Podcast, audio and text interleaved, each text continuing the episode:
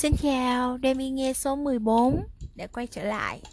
Và tiếp tục thôi, hôm nay chúng ta cũng sẽ tiếp tục với quyển Những vị vua trẻ trong sử Việt. Và hôm nay thì mình muốn đọc cho các bạn nghe câu chuyện về vị nữ hoàng duy nhất trong lịch sử Đại Việt, đó là Lý Chiêu Hoàng. Cũng bắt đầu nha, vì câu chuyện cũng khá là dài đó. Lý Chiêu Hoàng, nữ hoàng và vợ vua, được đưa lên ngôi báo.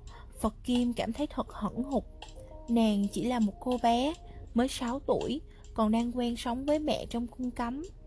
Mẹ nàng là hoàng hậu Trần Thị Dung, người quyền quý nhất trong cung, ai nấy đều nể sợ. Riêng nàng thì chỉ thấy mẹ đẹp, mẹ hiền, và nhất là yêu chiều mình vô cùng. Ban ngày mẹ bận biểu suốt, Phật Kim cũng phải học chữ, học thêu. Những lúc không học thì chỉ biết chơi với thị nữ. Nhưng tối đến, nàng lại được ở bên mẹ. Nàng thích nhất là lúc đi ngủ, nằm bên cạnh mẹ. Nàng được nghe mẹ nói về nhiều điều, rằng nàng là công chúa, con của vua Lý Huệ Tông. Vua cha yêu hai mẹ con lắm, nhưng bị mắc chứng điên nên không gần gũi hai mẹ con nàng được. Nàng chả hiểu điên là thế nào mà lại không được gần gũi, nhưng như vậy cũng cảm thấy sợ. Thi thoảng, nàng vẫn thấy cha trong những buổi lễ lạc của triều đình mở cho cả hoàng gia dự. Cha điên gì không biết, chỉ biết cha có vẻ rất hiền, người ta bảo gì thì làm nấy, mặt lúc nào cũng ủ ê, buồn trĩu, khiến nàng cũng thấy thương. Nhưng nhớ lời mẹ dặn, nàng không dám lại gần cha hay nói với cha một lời. Thế rồi nàng được bảo rằng cha nhường ngôi cho mình, rằng nàng phải chuẩn bị để lên làm hoàng đế. Nàng chẳng hiểu làm hoàng đế là thế nào, nhưng từ khi đó thường xuyên có người đến dạy bảo nghi lễ cho nàng, bảo nàng cách đi đứng, cách ngồi, nhất là cách nói năng, xưng hô rất lạ, rằng nàng phải gọi người khác là ngươi, xưng là ta. Nhưng lúc ngồi trên ngai vàng, giống như cha nàng vẫn thường ngồi lúc bị điên, nàng phải xưng trẫm. Rồi đến một buổi chiều thiết triều, nàng được mặc một bộ đồ gọi là triều phục màu vàng, có thêu hình rồng, đội một chiếc mũ gọi là vương miện, có đính viền viên ngọc. Rồi được dắt ra chính điện. Nàng được để lại đó, đứng một mình trước văn võ báo quan. Một vị bước ra, đọc tờ chiếu, và mọi người phủ phục phía dưới nàng, miệng hô vạn tế, vạn vạn tuế. Rồi nàng được dẫn đến ngai vàng, một chiếc ghế đường bệ và được thiếp vàng lóa mắt. Người ta nhấc nàng ngồi lên, ra hiệu bảo nàng nói thật to, 2 tiếng đã được dặn đi dặn lại, bình thân. Thế là quan vừa lục đục đứng dậy vừa nói tạ ơn hoàng thượng. Trở lại hoàng đế Lý Chiêu Hoàng, khác biệt lớn nhất và cũng khó chịu đựng nhất đối với nàng là phải xa mẹ. Nàng được đưa ra khỏi hậu cung, nơi nàng vẫn sống với mẹ từ lúc mới lọt lòng, đến một tòa điện lớn được xây tách biệt, gọi là cung vua. Vây xung quanh nàng lúc nào cũng là các thị nữ. Họ lo cho nàng mọi thứ, thư gửi rất lễ phép, thực hiện tất cả những gì nàng yêu cầu, suốt từ lúc mở mắt thức dậy tới lúc lên giường ngủ. Nhưng sao mà nàng cảm thấy trống vắng, nhất là khi đi ngủ một mình trên chiếc giường còn rộng hơn cả giường khi trước hai mẹ con nàng vẫn nằm. Nhiều đêm nhớ mẹ, nàng khóc suốt cho đến lúc mệt quá thiếp đi. Nàng luôn mong mẹ vào với mình. Những lúc mẹ đến, nàng ôm chầm lấy mẹ khóc đòi về. Nhưng mẹ chỉ cố gỡ nàng ra, nói rằng giờ nàng đã là vua, không còn là công chúa như trước nữa. Mà đã là vua thì phải ở trong cung vua, sao có thể về cung thái hậu được. Từ khi Phật Kim được đưa lên ngôi, Thượng Hoàng Lý Huệ Tông đi tu ra ở chùa Bút Tháp, Thái hậu Trần Thị Dung cũng sang ở cung riêng. Nghe vậy, nàng muốn khóc toáng lên, nhưng lại nghĩ đến lời dặn làm vua không được khóc. Nàng cố nén tiếng thổn thức trong lòng, toàn thân rung lên vì tuổi phận. Thái hậu cũng ứa nước mắt, bất chấp nghi lễ và ôm nàng vào lòng, luôn miệng nói hoàng thượng đường thế, hoàng thượng đường thế. Lần ấy, Thái hậu ra về mà lòng nặng trĩu, cũng như mọi người mẹ, bà chỉ muốn con được ở bên mình để mình chăm lo, bao bọc. Nhưng như thói đời vẫn thế, bà cũng lại thấy thích khi con mình được lên làm vua. Bà đã làm vua thì phải thế chứ biết làm sao, bà luôn tự nhủ mình. Nhưng hôm nay sao bà thấy bất nhẫn không yên, Phải có cách nào cho Phật Kim đỡ buồn, bà phải vắt óc nghĩ. Cách nào?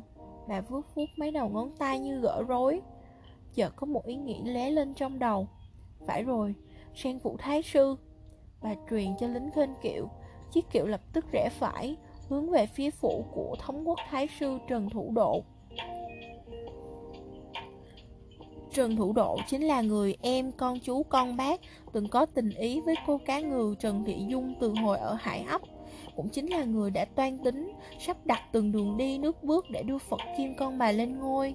Sau đó, ông lại thiết kế để người nhà họ Trần thâu tóm mọi chức tước lớn nhỏ trong triều đình.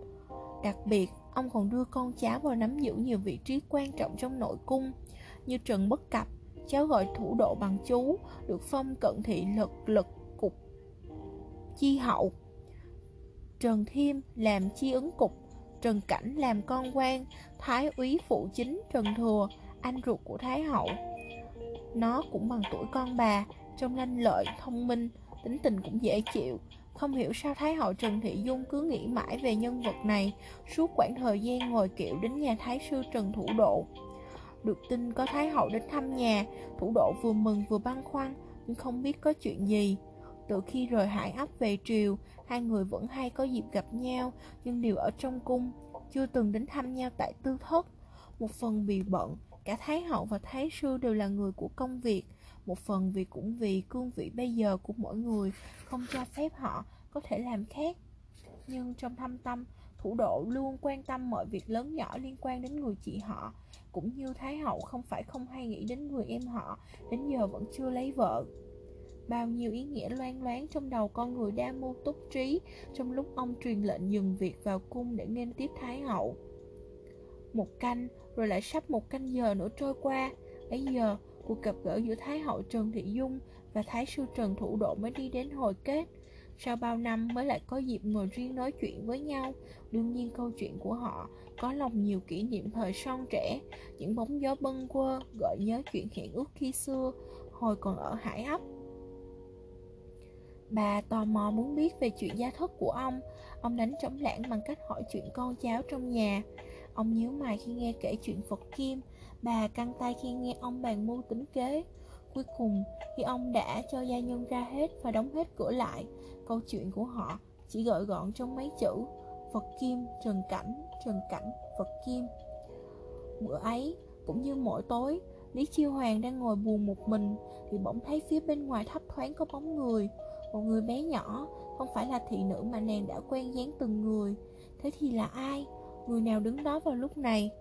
Tò mò, nàng đứng dậy khỏi ghế, tiến xa thì thấy một cậu bé. Cậu ta luống cuống định chạy, nhưng nàng kịp giữ lại hỏi: "Ngươi là ai?" "Bẩm, thần là Trần Cảnh, chi hậu chính chi ứng cục. Thần đứng hầu ở ngoài, xem bệ hạ có gì sai bảo." Thấy cậu bé lắp bắp, vẻ sợ sệt, Phật Kim bật cười. Cậu bé trạc tuổi nàng, nhưng trông có vẻ tồ, cũng như nhiều đứa con trai khác cùng lứa. Nàng bỗng thấy ở cậu có gì hay hay. Phật Kim kéo cậu vào phòng, đến gần giá nến để nhìn cho rõ. Qua câu chuyện, nàng biết Trần Cảnh được Thái hậu và Thái sư giao cho chức chi hậu, chức quan trực ngoài phòng hoàng đế để đợi sai bảo. Tất nhiên, cả nàng và cậu bé không thể biết thâm ý của họ là để cậu vào làm bầu bạn với Phật Kim cho nàng đỡ buồn. Nhưng như thế lại càng hay. Từ đấy, Trần Cảnh thường xuyên ở bên Phật Kim để nàng sai bảo. Việc gì cũng chẳng có nhiều, quanh đi quẩn lại chỉ có việc dâng trầu, bưng nước, đỡ khăn. Vừa bằng tuổi nhau, nhưng vốn con gái khôn hơn, lại là bề trên, Phật Kim hay tìm cách bắt nạt cậu bé. Mỗi lần cậu đang bê khay nước thì thấy tiếng dậm chân thình thịch đằng sau. Thật ra, Phật Kim đang nhảy dẫm lên móng cậu. Trần Cảnh hốt hoảng định né tránh, nhưng hai tay bưng khay nước nên cứ lúng ca lúng cuốn, khiến Phật Kim thích thú cười khanh khách. Phật Kim cũng hay bày trò giật tóc cậu. Những lúc Trần Cảnh hay bận tay bưng bê, hay nấp ở chỗ kính đợi Cảnh đi qua thì nhảy ra khiến cậu giật mình. Một lần, Trần Cảnh bưng chậu nước để Phật Kim rửa mặt. Nàng bất ngờ lấy tay vốc nước cá ướt cả mặt cậu rồi cười trêu. Đến khi cậu dâng khăn trầu để nàng dùng thì nàng lại lấy khăn ném cho là bề tôi. Trần Cảnh cam chịu mọi bề, nhưng cũng hay kể với Thủ Độ. Trần Thủ Độ luôn dặn cháu phải làm tròn bổn phận để hoàng đế hài lòng. Nếu người hỏi thế này thì đáp thế này, người bắt thế kia thì làm thế kia. Lần sau, Lý Chiêu Hoàng lại lấy khăn trầu ném cho Trần Cảnh. Cảnh lại rồi nói, bệ hạ có tha tội cho thần không? Có thể thần mới dám xin vâng mệnh. Chiêu Hoàng cười và nói, ta tha tội cho ngươi, nay ngươi đã biết nói khôn đó. Mọi tính toán của Trần Thủ Độ chỉ chờ đến lúc này. Nghe cháu về kể lại, Thái sư lập tức sai người sắp kiệu đưa ông vào ý kiến Thái hậu. Ông biết đây là lúc phải quyết đoán, nếu để chuyện loan ra, Trần Cảnh có thể bị khép tội khi quân. Không chỉ cháu mà cả họ Trần phải chết chém. Chỉ có cách hóa giải, mà việc thành bại sẽ là việc thiên hạ về tay nhà Trần, hoặc sẽ là dấu chấm hết với dòng tộc. Nhưng việc này cần có sự đồng ý của Thái hậu, mẫu hậu của Phật Kim. Trần Thủ Độ đến cung Thái hậu với tâm trạng băn khoăn bao nhiêu thì khi ra về phấn khởi bấy nhiêu. Về đến phủ, ông triệu tất cả gia thuộc, họ hàng thân tích vào trong cung cấm. Sau đó cho đóng cửa thành và các cửa cung, sai người coi giữ, không để các quan vào chầu. Bấy giờ ông mới loan báo, bệ hạ đã có chồng rồi. Trước việc đã rồi, các quan chỉ còn biết vâng lời. Trần Thủ Độ sai người thảo chiếu chỉ, rồi chọn ngày các quan vào chầu. Ngày 21 tháng 10 năm Ất Dậu, tức ngày 22 tháng 11 năm 1225, Chiêu Hoàng xuống chiếu nhường ngôi cho chồng. Trẫm là nữ chúa, tài đức điều thiếu, không người giúp đỡ, giặc cướp nổi lên như ông, làm sao mà giữ nổi ngôi nào hoàng báo. Nay trẫm suy đi tính lại, duy có Trần Cảnh là người văn chất đủ vẻ, thực thể các quân tử hiền nhân, uy nghi đường hoàng, có tư chất thánh thần văn võ, dù đến Hán Cao Tổ, Đường Thái Tông cũng không hơn được. Sớm hôm nghĩ chính từ lâu, nghiệm xem nên nhường ngôi báo để thỏa lòng trời, cho xứng lòng trẫm, mong đồng lòng hết sức, cùng giúp vận nước, hưởng phúc thái bình. Vậy bố cáo thiên hạ để mọi người đều biết. Ngày mồng 1 tháng Chạp năm ấy, tức ngày 31 tháng 12 năm 1225, Chiêu Hoàng mở hội lớn ở Điện Thiên An, gửi trên sập báu, các quan bận triều phục vào chầu, lại ở dưới sân. Chiêu Hoàng trút bỏ áo ngự, mời Trần Cảnh lên ngôi hoàng đế, dựng lên nhà Trần. Năm đó, nàng mới 7 tuổi. Với việc nhường ngôi cho chồng, Lý Chiêu Hoàng, vị nữ hoàng duy nhất trong lịch sử Đại Việt, đã trở thành vị vua cuối cùng của triều Lý, đồng thời cũng là hoàng hậu đầu tiên của nhà Trần. Sau khi nhường ngôi, bà được phong Chiêu Thánh Hoàng hậu. Bà chung sống với chồng gần 10 năm, tình cảm khá sâu sắc, được Trần Cảnh, bấy giờ là Trần Thái Tông yêu thương. Bất hạnh đã xảy đến với bà năm 1233, khi bà 15 tuổi. Năm ấy, Chiêu Thánh Hoàng hậu sinh được Thái tử Trần Trịnh, nhưng hoàng tử chẳng may chết sớm. Lo sợ huyết tống hoàng gia bị đứt đoạn, Trần Thủ Độ, người từng tác thành cho bà, lấy Trần Cảnh, đã ép chồng bà phải bỏ vợ để lấy người khác. Mà người ấy là ai mới được chứ? Chính là Thuận Thiên Công Chúa, chị dâu của ông, cũng là chị gái của bà. Khi ấy đương có thai 3 tháng, bị phế bỏ, bà không còn là hoàng hậu nữa, nhưng cũng không đến nỗi phải chịu cảnh sống mãi ở lãnh cung. Năm 1258, sau khi chiến thắng trước quân Nguyên Mông lần thứ nhất, vua Trần Thái Tông đã đem Chiêu Thánh gả cho danh tướng Lê Tần, người còn được gọi là Lê Phụ Trần. Đây là một cách nhà vua ban thưởng cho người có công lớn với vương triều.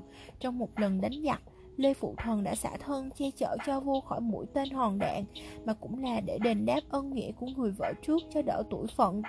Thực tế, bà đã có cuộc sống êm ấm với Lê Phụ Trần trong suốt 20 năm, sinh được con trai là Thượng Vị Hầu, con gái là Ứng Thụy Công Chúa. Đầu năm Mậu Dần, năm 1278, Chiêu Hoàng về thăm quê cổ Pháp ở Bắc Ninh, đất phát tích của nhà Lý. Tháng 3 âm lịch năm đó, bà mất, thọ 61 tuổi tính theo âm lịch. Bà được người đời sau lập đền thờ, gọi là Long Miếu, đền Rồng. Sở dĩ Chiêu Hoàng không được thờ chung tại đền Đô ở các vua nhà Lý, mà phải thờ riêng, vì bà bị xem là có tội với dòng họ Lý khi để mất vương triều về tay nhà Trần. Tương truyền, khi bà qua đời, tóc vẫn đen nhánh, môi vẫn đỏ như son, má vẫn tươi như hoa đào. Phải chăng bà đã an nhiên chấp nhận cuộc đời, hay tự cảm thấy lúc sống mình không làm điều gì có hại mà ra đi thanh thản như vậy?